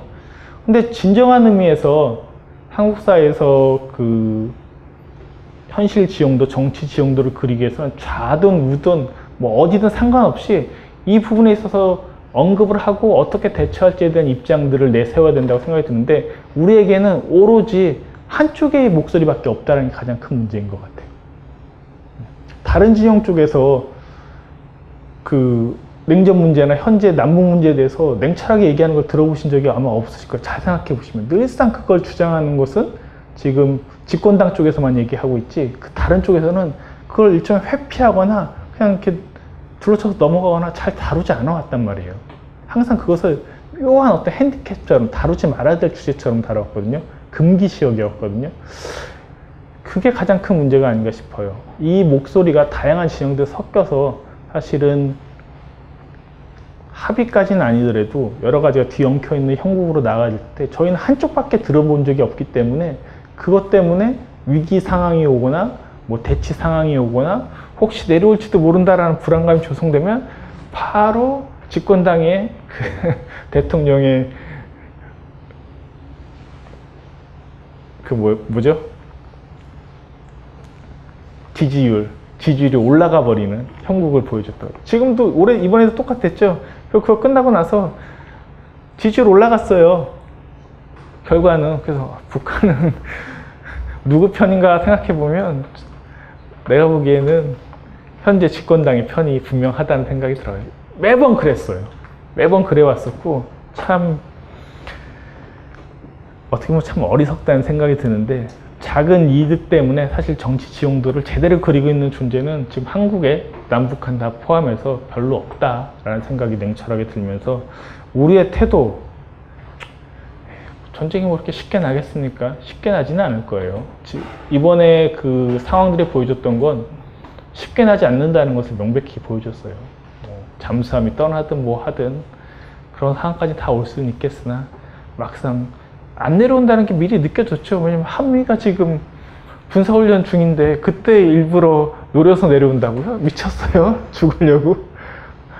내려올 걸 작심했었으면 한미 군사훈련 기간을 피해서 몰래 쥐죽은 듯이 내려왔겠죠. 저렇게 대놓고는 절대 못 내려온다는 거죠. 그런 것들에 대해서 너무 그래서 이디일비할 필요는 없다. 하지만 너무 둔감한 것도 문제예요. 저희 한국 사회가 전반적으로 이런 부분들이 계속 반복되다 보면 둔감해질 수밖에 없는 현실이 있거든요. 그런 점에서 민감도 둔감도 문제인데 일단은 뭐 분단에 대한 여러 가지 입장들이나 이 한국의 지금 정치적 상황에 대한 얘기들이 좀 더 더 많이 나와야 될 것 같아요. 어떤 진영을 막론하고 좀 많이 나와서 이것들이 뒤엉켜지는 형국들이 계속 발전되어야 가야 될 것 같은데 그런 부분들이 지금 형성되지 않고 있다는 거. 한쪽의 논리밖에 우리가 알고 있는 게 없다라는 것. 그래서 그거에 대해서 웃기네 이렇게 얘기하는 건 별로 이렇게 해결책이나 또 다른 대안들을 내쓰는데 도움이 되질 않습니다. 그런 부분들이 문제가 아닐까 싶은 생각이 들어서 뭐 이분이 어디에 계신지는 잘 모르겠으나 그런 목소리들을 각각 혹은 집단적으로 좀 적극적으로 내줄 필요가 있지 않을까 싶은 생각을 해봅니다.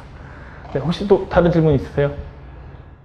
인베이전에서 회계화된 사회는 옳지 않다고 말하는데 이미 그렇게 되어버린 세계를 다룬 영화는 없나요? 아까 말씀드린 것처럼 회기라의 대표적 사례가 파시즘이라니까요. 히틀러가 회기라 사회, 전체주의 사회를 만들었던 사례이기 때문에 영화로 뭐 따로 들어갈 필요도 없듯이 정치적으로 파시즘을 양상시킵니다. 회기라됐을 때는 전체주의 사회를 만들고 스탈린 독재 체제를 만든다든가 이렇게 만들어 버리기 때문에 획일화 되는 것보단 모순을 그대로 노출하는 사회가 훨씬 더 더 건강한 사회다라고 전 기본적으로 그렇게 생각을 하고요. 파시즘을 다루고 있는 작품들은 많죠. 뭐 조지 오일의 1984년을 포함해서 수많은 작품들이 전체주의 사회나 파시즘에 대한 공격들을 비판을 해왔기 때문에 뭐 파리 대왕 같은 원작도 윌리엄 골딩의 원작 소설도 있고 영화도 있기 때문에 그런 걸 보면 작은 아이들의 어떤 공동체를 통해서 획일화의 문제나 어떤 인간의 폭력성에 대한 얘기들은 끊임없이 반복되는 테마 중에 하나여서 쉽게 생각하셔도 될 것 같아요. 모습은 좀 다르더라도 인간들의 어- 그 생각이 다 동일해서 별로 논쟁할 거리가 없다고 한다면 그 사회는 재미없는 사회예요. 건강하지 못한 사회뿐만 아니라 군대인 거죠, 군대. 군대 논리밖에 없는 거예요. 획일화된 사회의 어떤 대표적인 사례는. 과학자들이 본인의 연구 결과에 대해 윤리적으로 고뇌하는 내용을 담은 영화가 있다면 추천 부탁드립니다. 실제로 영화 감독들이 과학에 대해서나 과학자에 대해서 긍정적으로 그리는 캐릭터는 그다지 많지는 않아요. 어, 아까 고지라라는 영화를 이제 다 보시지 못한 거고 부분적으로만 보셨는데 그 영화에서는 여러 가지 과학자들의 입장이 있어요. 고지라와 좀 친해지고 싶은 과학자도 있고 이 무기를 좀 비판하는 입장도 있고 여러 가지 것들이 있기 때문에 고지라가 그나마 제가 본 영화들 중에서는 과학자의 좀 다양한 목소리가 등장하는 영화인 것 같고 과학자들끼리 논쟁을 벌인다라는 건 사실은 히어로물로 변형됐긴 했지만 어, 엑스맨 에서 두 리더가 있죠, 그렇죠? 그 텔레파시를 쓰는 그 박사하고 그 다음에 오히려 돌연변이들을 지휘해서 무찔러야 된다라고 하는 그 두 인물이 대표적인 얘기겠죠. 그들도 사실 초능력자인 동시에 리더인 동시에 과학자 캐릭터들이기도 하거든요.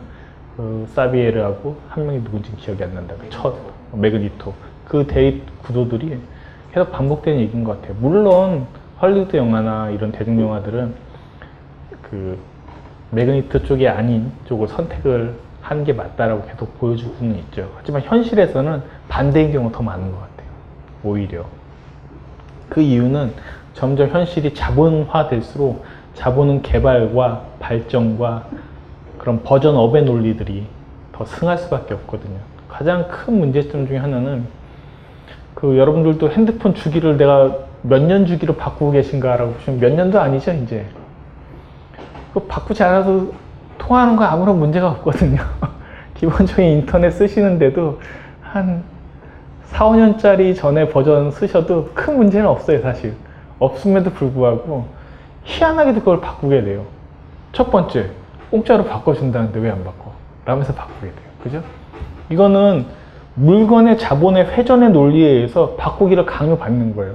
근데 우리는 그 강요받는 게 아니라 뭐나 공짜로 잘 바꿨으니까 내가 영리해라고 생각한단 말이에요. 영리한 문제만은 아니에요. 냉정하게 들여다보면. 그것이 자본의 회전 논리들을 우리가 부품처럼 이용당해서 활용당하는 것이기도 해요. 왜? 그거 갖다 버리니 차라리 서비스 준다고 하고 영원한 호객님으로 만드는 게 더 좋기 때문에 그런 쪽의 논리들을 서비스 논리나 이런 자본주의 논리에서는 계속 개발하기 마련인 거죠. 또 한 가지는 이 버전업에 대한 욕망들이 그 계속 커질 수밖에 없는 건 뭔가 구시대적인 것에 대해서 점점점 예민해지는 사회를 살고 있어요. 근데 기계 장치들은 구시대적이라고 하는 것들의 그 주의가 2년, 1년 텀으로 바뀐 건 최근의 일이거든요. 최근 10년 안의 일이에요. 그 전에는 컴퓨터 한 번 샀어도 전도 286 때부터 쭉 따라왔던 세대였었는데 그때는 바뀌는 주기가 꽤 길었어요. 길었는데도 불구하고 요즘은 뭐 반년, 1년만 지나도 마치 옛날 물건인 것처럼 취급받거나 아예 부품이 없는 거죠. 부품이 없어요. 그래서 어, 이거 뭐 교체하시느니 액정을 교체하시느니 차라리 새 거 하나 사시는 게 나아요. 이런 말씀 많이 들었죠. 몇 번 듣게 되는 얘기예요. 이게 말이 됩니까? 1년밖에 안 지났는데 부품을 바꾸는 것보다 새 거 하나 사는 게 더 싸다. 어, 진짜 아무리 생각해도 이 테크놀로지의 산업 논리는 이해가 안 돼요. 부품이 최소 10년이 있어야 될 거 아니에요. 그 기계가 그렇게 좋고 그렇게 안전하고 그렇게 오래 쓸 수 있는 거라면 그렇잖아요. 10년 정도 쓸 수 있어야 되는데 저희는 절대 그걸 쓸 수 없는 거죠. 왜? 그렇게 쓰고 싶어도 그러려면 두 배, 두 배가 아니라 뭐 세네 배가 되는 돈을 주고 쓰게 만드는 이 논리 속에 놓여 있으니까 그게 점점 점점 물건을 가치 없는 것으로 만들어 줄 거예요. 그리고 자본의 역동성이나 회전성들을 점점 점 강조하는 쪽으로 흘러갈 수밖에 없게 되기 때문에 그런 부분들이 가장 안타깝고 그 메커니즘에서 한 개인이 자유로울 수 없다라는 게 가장 끔찍한 비극 중에 하나가 아닌가 싶은 생각이 들기도 합니다. 영화로는 그런 논리들을 되게 잘 보여준 영화들이 그렇게 많지는 않기 때문에 저도 뭐 지금 정도 말씀드린 정도일 것 같네요. 우리는 생각했습니다. 실외는 가까운 곳에 있다고. 우리가 파는 것은 음료 몇 잔일지 모르지만 거기에 담겨 있는 것이 정직함이라면 세상은 보다 건강해질 것입니다. 그래서 아낌없이 담았습니다. 평산네이처, 아로니아 친 친 친 지금 딴지마켓에서 구입하십시오.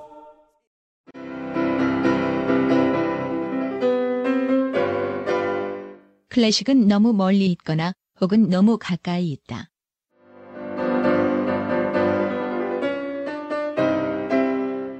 재수 없는 천재주의 예술 사관이 아닌 시대 속 존재로서의 클래식 음악사. 지휘자 겸 피아노 박사의 실현과 함께하는 퍼포먼스형 강좌. 시대 정신과 음악 양식 모두를 아우르는 입체적 이해.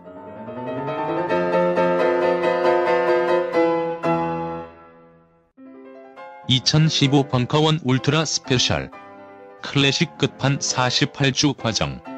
강헌, 송창진. 올드 클래식.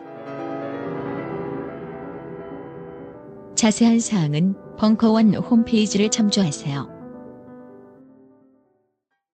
오늘 본 신체 강탈자들의 침입과 그 리메이크작들은 각자 조금씩 다른 시대를 반영하는데 앞으로 나올 영화는 어떤 세상을 그리게 될까요? 이미 여러 가지 변형이 있었다고 이제 말씀드렸는데 하나가 이제 맨 인 블랙 또 신체 강탈자의 팝콘화된 버전 중에 하나이고요. 그 다음에 그 브루스 윌리스가 나왔었던 그 마치 아바타처럼 움직이는 영화 있었죠. 제목이 뭐였었더라? 야, 써로게이트 같은 영화도 굳이 비교하자면 이 신체 강탈자 범주 안에 들어갈 수 있는 영화 중에 하나인 거죠. 그런 식으로 뭐 아바타도 사실은 신체 강탈자이기도 하죠.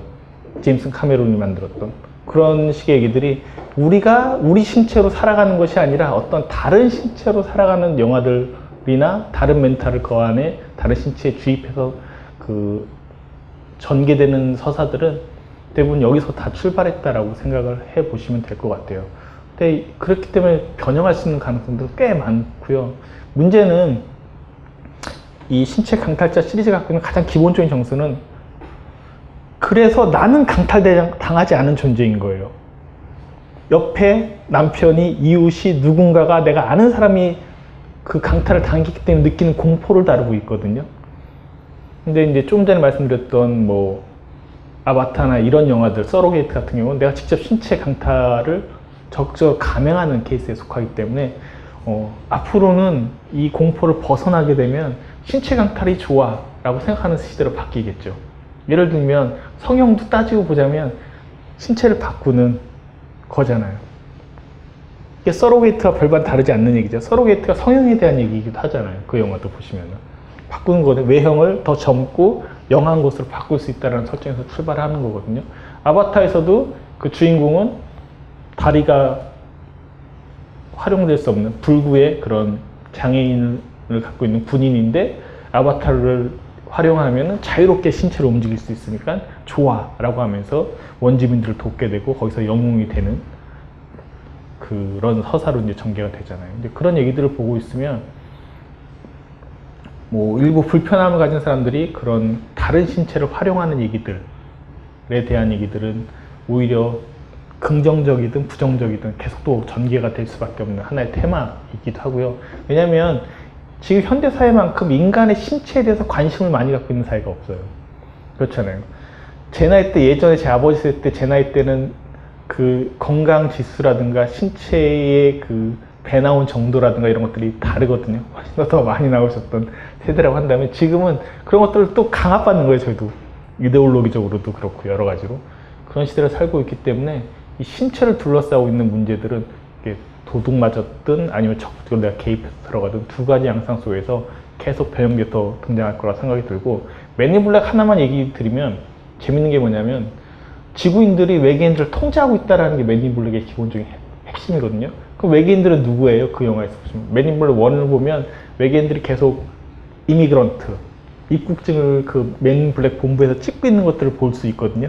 그 얘기는 외계인들이 이민자들과 겹쳐지는 초상으로 등장하는 영화라는 것을 명백하게 보여줘요. 외계인은 그런 거잖아요. 타자화된 존재. 미국 사회에 그 잠깐 들리셔도 transfer를 하려고 캐나다를 가려고 해도 그 미국을 경유할 때는 내려서 일단 손에 지문 찍어야 되잖아요. 그래서 좀 미국 경유하는 거 너무 싫어하거든요. 다른 미국을 가지 않는 경우, 경우에는 미국 항공편이 더 싸긴 합니다만 거길 끊으라고 한다면 전 바로 거부해요. 어, 너무 불쾌해요. 왜 내가 이 나라 왔는데 잠깐 땅을 밟을 것도 아닌데 그 공항에 잠깐 있을 건데 내 지문을 찍고 난리야? 이런 생각들이 들거든요. 아간벤 같은 철학자는 미국을 그래서 안 들어가죠. 왜냐하면 지문 날인에 반대하기 때문에. 그런 경우들도 볼 수 있어서 끊임없이 음, 그 이민자들에 대한 억압적 서사들이 맨 인 블랙 같이 어떤 그 경쾌한 코미디 느낌 속에서도 반영돼 있다는 걸 한 번쯤 생각해 보실 수 있는 측면이 있는 것 같습니다. 네. 얼마 전 뷰티 인사이드라는 영화를 보았는데 이 영화도 신체 강탈자의 또 다른 파생작이라고 볼 수 있을까요? 그건 이제 긍정적인 측면으로 좀 더 더 네, 다룬 거죠. 그러니까 그게 성형에 대해서 더 긍정하는. 사실 성형이 한때는 대단히 부정적인 인식이 있었지만 요즘은 연예인들이나 이런 연예 산업 속에서도 저 성형했어요, 코밖에 안 고쳤어요 이런 걸 오히려 솔직한 워딩으로 이제 얘기하는 시대가 왔잖아요. 앞으로 다 긍정화된다니까요. 저희들도 직접적인 성형은 다 안 하시지만 사실 다크서클, 다크서클이 된다. 그 서클 렌즈도 성형인 거고요. 그쵸? 눈빛의 성형이잖아요. 눈의 성형인 거고 다 성형들이 다 들어가 있어요. 지금 없는 게 없거든요. 안경이라고 하는 것도 사실은 이게 그 인조인간의 기능도 하는 동시에 성형의 기능도 하는 거거든요. 안경 벗으면 다른 인상이실 거 아니에요. 그럴 수밖에 없는 것처럼 성형이라고 하는 것들도 되게 특수하게 칼을 대야지만이 성형이 아니라 보편적으로 지금 행해지고 있는 하나의 문화 의 형태라고 생각을 해보시면 그 뷰티 인사이드 그런 것들을 긍정하는 마인드 속에서 만들어지는 거죠. 이미 그 이전에 미녀는 괴로워 같은 영화들이 공전의 대중영화에서 히트했던 것처럼 한국 사회에서는 성형에 대한 어떤 억압되어 있는 부분들은 이제는 많이 사라졌다고도 볼 수가 있을 것 같아요. 네. 오늘 강의를 듣는 내내 카프카의 변신이 떠올랐는데 그렇게 연결지어 생각할 수도 있는 것인가요? 일단 카프카 얘기는 그렇죠. 카프카의 작품들이 자고 났더니 전혀 다른 존재, 그것도 이제 어떤 곤충에 가까운 정확하게 어떤 존재인지는 뭐 부분적으로만 묘사가 됩니다만 그런 얘기가 있죠. 근데 그 작품은 따지고 보면은 아까도 얘기 드렸던 것처럼 내 안의 괴물인 거죠. 사실 그게 잠자라고 하는 그레고르라고 하는 인물이 갖고 있는 기본적인 성향과 별반 다르지 않는 어떤 모습들인데 그것들이 돌출돼서 거꾸로 뒤집어 놓은 거죠. 굳이 말하자면 그 카프카의 그레고르 잠자라는 그레고르라는 인물의 내장을 완전 거꾸로 뒤집어서 보여주면 바로 그 안에는 그런 곤충과 같은 모습들이 있다라고도 얘기할 수 있는 것 같아요. 뒤집어서 보여주는 얘기이기 때문에 그 작품의 결말이 충격적인 거는 늘상 이 오빠인 그레고르 잠자를 돌봐줬던 건 곤충으로 변했어도 여동생이 돌봐줬었는데 카프카의 그 변신의 맨 마지막 그 부분들을 보면 오빠가 이제 사과 아버지가 든지 사과 맞고 뭐 해서 이렇게 이제 껍질이 돼서 다 이제 죽어버려요. 죽었을 때 그걸 치우자 갑자기 여동생이 생기가 막 돌아요. 그래서 주변의 남자들과 가족들이 엄청난 시선을 막 던지는 장면을 보여주거든요. 그러니까 이 오빠는 이 집안의 생계를 담당하는 대단히 중요한 경제적 역할을 했었는데 이제 그 오빠가 잠자가 되면서 더 이상 경제적 역할을 못하게 되니까 무용한 존재였었던 거죠. 근데 그 존재가 사라지자 이제 이 여성이 아름답게 피어나는 장면을 묘사했던 것은 결혼을 통해서 새로운 부를 창출할 수 있는 이 가족 서사 내의 근대적인 상황들을 되게 카프카가 냉정하게 보여주는 장면이라고 저는 생각을 했거든요. 그런 관점에서 보시면은 부모 세대는 이미 무기력하고 사실 능력이 없어요. 카프카의 소설 속에서 보면 이 젊은 세대들이 뭔가 변신하거나 소송에 걸리거나 계속 뒤엉키는 상황들을 펼쳐지는데 그 그레고르 잠자뿐만 아니라 그 여성도 사실은 변신한다는 거 끝장면에서 더 생기 있고 아름다운 존재로 변신함으로써 그것에 대한 어떤 필요성들을 피력하고 있다는 것도 한번 같이 겹쳐 생각해 보면 우리는 뭐 어떤 순간에 반드시 무언가로 변신을 하기 마련이라는 거죠. 그게 꼭 괴물로만 변하는 것이 아니라 때가 되면 혹은 그 사회 구성체에 어떤 역할을 부여받게 되면 지위를 부- 부여받게 되면 더 멋있는 것으로 변할 수도 있고요. 뭐 아이언맨처럼 슈트를 착용을 하고 능력을 막 쾌활하게 뿌리기도 하고요. 반대로 뭐 그레고로 잠자나 더 어둡고 사악한 존재가 되기도 하고요.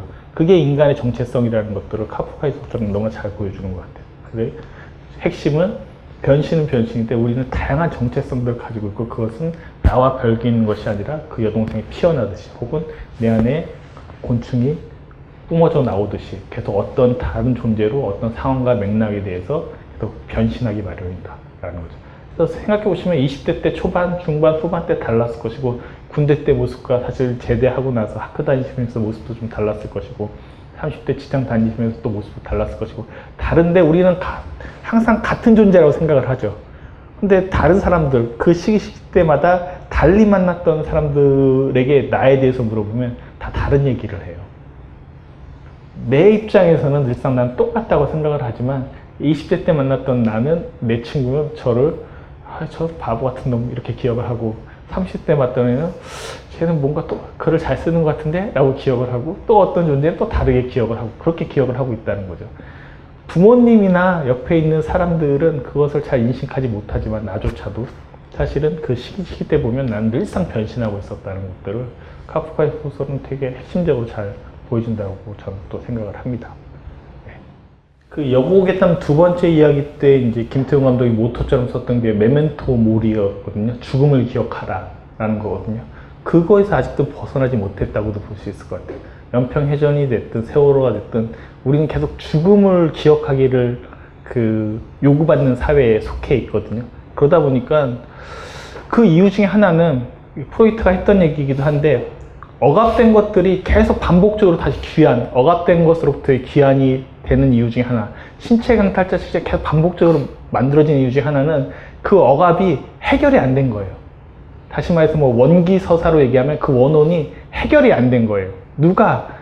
귀신은 몰라요. 해결되든 말든 귀신은 관심 없겠죠. 그것을 살아가는, 그것을 기억하고 있는 그 사회 구성체가 해결이 안 된 거예요. 다시 말하자면 한국 사회는 세월호도 그렇고 연평해전도 그렇고 그 모든 것들이 좋으냐 나쁘냐 보수 진영에서 울거먹느냐 진보 진영에서 활용하느냐 이런 거와 상관없이 사회 구성체 자체는 그것을 해결받거나 명쾌한 답을 얻은 적이 없기 때문에 끊임없이 다시 되새김질을 할 수밖에 없는 운명인 거죠. 그게 바로 공포 영화가 같은 모티브들이 반복되는 이유이기도 합니다. 그게 시대에 따라 조금씩 변하긴 합니다만 기본적인 골간들이 반복되는 이유는 그 억압이 풀리질 않은 거예요, 아직도. 그래서 저희는 광주에 대한 얘기도 계속 영화로 만들어지거나 다뤄지는 것. 80년대 서서들이 다뤄지는 건 80년대 어떤 군부 독재 시절이 아직도 해결받지 못했어요. 70년대 유신 시절이 아직도 해결받지 못했어요. 6.25 때 어떤 사연들이 아직도 해결받지 못했기 때문에 계속 그런 전쟁 서사나 억압된 서사들이 다양한 형태로 변주가 되면서 반복되는 거죠. 그리고 최근에는 일제시대, 지금 계속 역- 현실적으로도 정치적으로도 일본과의 지금 정치학적 문제가 계속 반복되잖아요. 위안부 문제에서부터 시작해가지고 해결받은 적이 없는 거죠. 해결받으면 그 순간에 그것들이 수그러들거나 잦아들 수밖에 없을 터인데 안 되니까 그 박보영이 나왔던 영화들처럼 그 경성시대 때 얘기들이 아직도 계속 만들어지고 경성 기담들이 만들어지는 그런 현실들을 살고 있는 거죠. 특히 근현대사에서 별로 해결받은 게 없어요. 그 많은 사람들의 억울한 죽음이나 이런 것들에 대해서 우리가 그것들에 대한 억압을 포용하거나 수용할 수 있는 틀을 제시받은 적이 없기 때문에 매번 뭐 니 잘났네 너 잘났네 싸운 얘기밖에 못 들은 거죠. 듣고 있으면 또 짜증이 나죠. 누군가는 짜증이 나기 때문에 또 다른 형태의 이야기로 만들고 변형하고 또 진영마다 자기 진영 논리를 내세워서 그것을 변형시키고 뭐 이러고 있는 거죠. 그래서 한 영화 나왔을 때 요즘은 보면 진영마다 극단화된 논리로가 서로 싸우고 있는 게전 너무 웃겨요. 너는 그 시대를 안 살았냐? 너는 그 시대를 안 살았냐? 다 똑같이 그 시대를 살아 놓고선 자기네 이- 이데올로기적 입장에서 그걸 활용할 생각만 한단 말이에요. 자꾸 도구로. 그러니까 영원히 해결이 안 되는 거예요. 그 억압들이.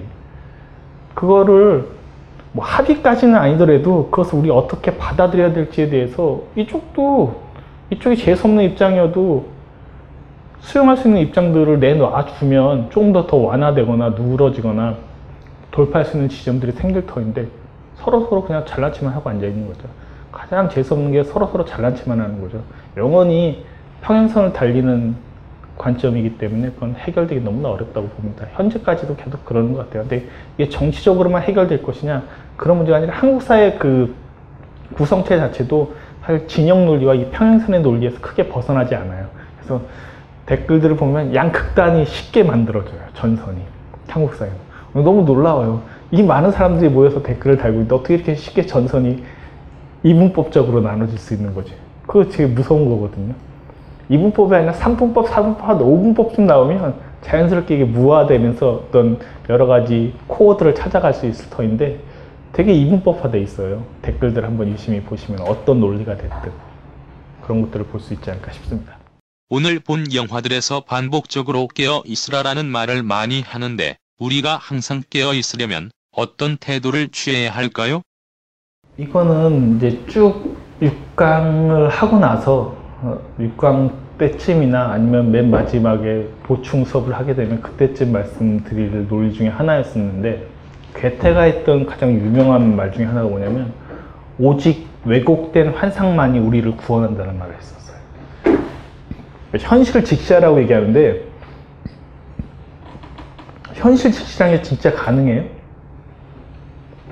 현실이라고 직시한다고 하는 것도 다 각자 입장에서 직시를 하는 거잖아요. 그것이 내가 직시라고 생각하면 직시인 거고 아- 아니면 아닐 수 있는 거잖아요.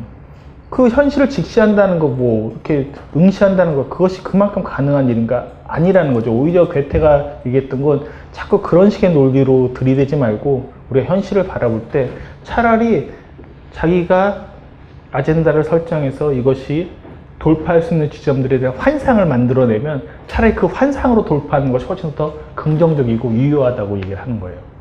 그럴 수 있어요, 오히려. 그래서 왜곡된 환상.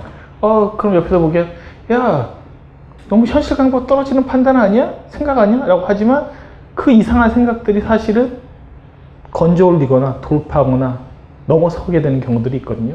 예를 들면 뭐 꼭 좋아하는 인물은 아닙니다만 스티븐 잡스가 꿈꿨던 그 많은 것들이 그 당시 동료들이나 다른 사람들이 보기엔 저 미친놈 아니야? 이렇게 생각했을 거 아니에요. 뭐 이런 걸 아이폰을 만들어서 뭐 이렇게 스마 근데 저희가 그 세계 속에 살고 있잖아요. 스티븐 잡스 형님이 만든 왜곡된 환상 속에서 저희가 살고 있는 거거든요. 이걸 어떻게 설명할 거냐고요. 생각해 보면 그런 생각들이 사실은 another world나 alternative world나 다른 세계를 the other world나 이런 것들을 자꾸 만들어내게 마련일 수도 있어요. 근데 이건 이제 나중에 이런 공포 영화들을 계속 이제 점검하고 현실과의 관계를 점검하면서 나중에 다시 한번 더 정교하게 말씀드리긴 하겠지만 그 환상이라고 하는 것 그리고 그것이 일그러지거나 왜곡된 환상이라고 하는 것들 자체가 왜곡됐다라는 이유만으로 환상이란 이유만으로 비난받을 필요는 없어요. 실제로 많은 중요한 판타지 서사들은 현실을 응시할 수 있게 만들어줘요. 왜? 현실이 너무나 잔혹하거나 끔찍하면 직면하기 힘들거든요. 거기에는 페르세우스의 방패처럼 메두사를 비췄던 페르세우스의 방패처럼 잘 닦인 튼튼한 방패가 필요한 것이 아니라 그걸 비춰볼 수 있는 방패가 필요하다고요. 이게 바로 환상이에요. 그럼 메두사는 아니잖아요. 하지만 메두사를 직접 보면 뭐가 됩니까? 돌이 되기 때문에 직접 응시할 수는 없다고요. 끔찍하다고요. 너무나 힘들다고요. 괴롭다고요. 그래서 이 방패를 통해서 그것을 응시하게 되는 이 방패가 필요할 수도 있어요. 이게 문학일 수도 있고 생각의 필터일 수도 있고 어떤 다른 것일 수도 있는데 어쩌면 이게 더 어떤 식으로 만들어질 것인가 방패를 어떻게 잘 닦을 것인가 어떤 방패 어, 이걸 잘 보려면 백미러처럼 좀 사이즈가 커야 되나? 아니면 작은 백미러 너무 안 보이지 않나? 뭐 이런 식의 어떤 고민들이 더 필요한 걸 수도 있어요. 근데 우린 자꾸 그 단순한 담론으로 말하긴 좋죠. 현실을 직시하세요. 좋은데 그게 너무나 끔찍하고 고통스러우면 직시에서는 도움이 될 수 있어요. 그 생각도 같이 해야 되는데 그런 얘기들 너무 잘 안 하는 사이라는 게 철학적 담론에서 너무나 그런 것들이 좀 정상적인 말이니까 뭐 그것이 너무 당연시 된다는 게 저로서는 오히려 약간은 정말로 그런가? 제가 인간이라는 존재를 생각해 보면 너무나 고통스러울 땐 차마 맞서거나 응시하기가 너무 두렵거나 힘들 수도 있거든요. 그럴 때는 좋은 거울이 될 수 있는 방패를 마련하는 것 은 무엇인가 이런 시간들도 같이 고민을 하고 선택을 할 수 있게 만들어주면 될 텐데 그 많은 담론들이 너무 일방향적이거나 이것이 정답이야. 전 그런 거 별로 없다고 생각해요. 늘상 말씀드리지만 어떤 것이 주장되거나 정당화될 때 그것이 지닌 폭력성과 그것에 대한 위험성도 얼마든지 있을 수 있거든요. 같이 고민해야 돼요. 그런 것들에 대한 경계심 없이 뭐 제 말만 따르세요. 뭐 제가 뭐 세상을 다 압니까? 그럼 여기, 여기서 이러고 있겠습니까? 다른 데 가서 국가를 만들든 뭘 하든 뭘 하고 있겠죠. 그런 거 없다고 저는 생각을 하거든요. 다만 같이 성찰하고 고민하기 위해서는 성찰의 거울이 더 필요한 거고 어떤 프레임, 저는 영화 평론가니까 영화라는 프레임을 통해서 그것을 어떻게 비춰볼 수 있을 것인가에 대한 얘기들을 할 수 있다고 한다면 그것이 주는 건강성과 이 거울을 통해서 영화라는 거울을 통해서 수용할 수 있는 어떤 수용의 폭들, 경험의 폭들이 더 많이 확충되지 않을까 싶은 생각을 하게 됩니다. 시간 이제 다 드렸기 때문에 이번 주는 이제 다음 주에 바로 뵙거든요. 새 알프레드 히치콕의 새로 볼 거고요. 다음 주에는 진짜 12시 전에 끝내겠습니다. 12시에 진짜 끝내고 그때는 이제 자연재해나 혹은 재난 영화도 일부 다루겠지만 자연물들 혹은 히치콕의 모티브들이 된 새에 대한 그런 그 공포 영화들의 계보들을 조금은 살펴볼 거고요. 많이 보여드리지는 않을 것 같아요. 다음에는 히치콕의 새를 더 열심히 볼 텐데 어, 다음 주에는 약간 희한한 거 하나만 더 하겠습니다. 그게 뭐냐면 그 새라는 영화를 보면서 히치콕이 정말로 커팅, 샷을 붙이는 데 있어서 천재적인 인물 중에 하나로 정평이 나 있거든요.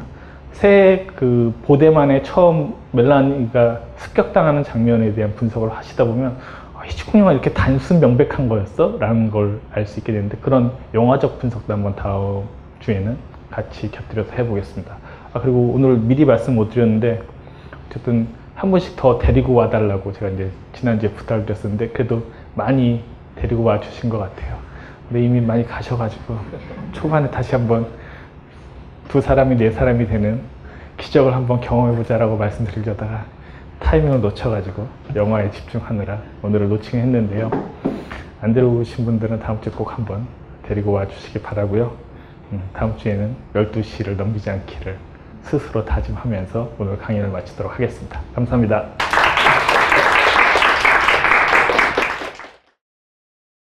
이 강의는 벙커원 어플에서 동영상으로도 시청하실 수 있습니다. 벙커원, 벙커원, 벙커원 라디오.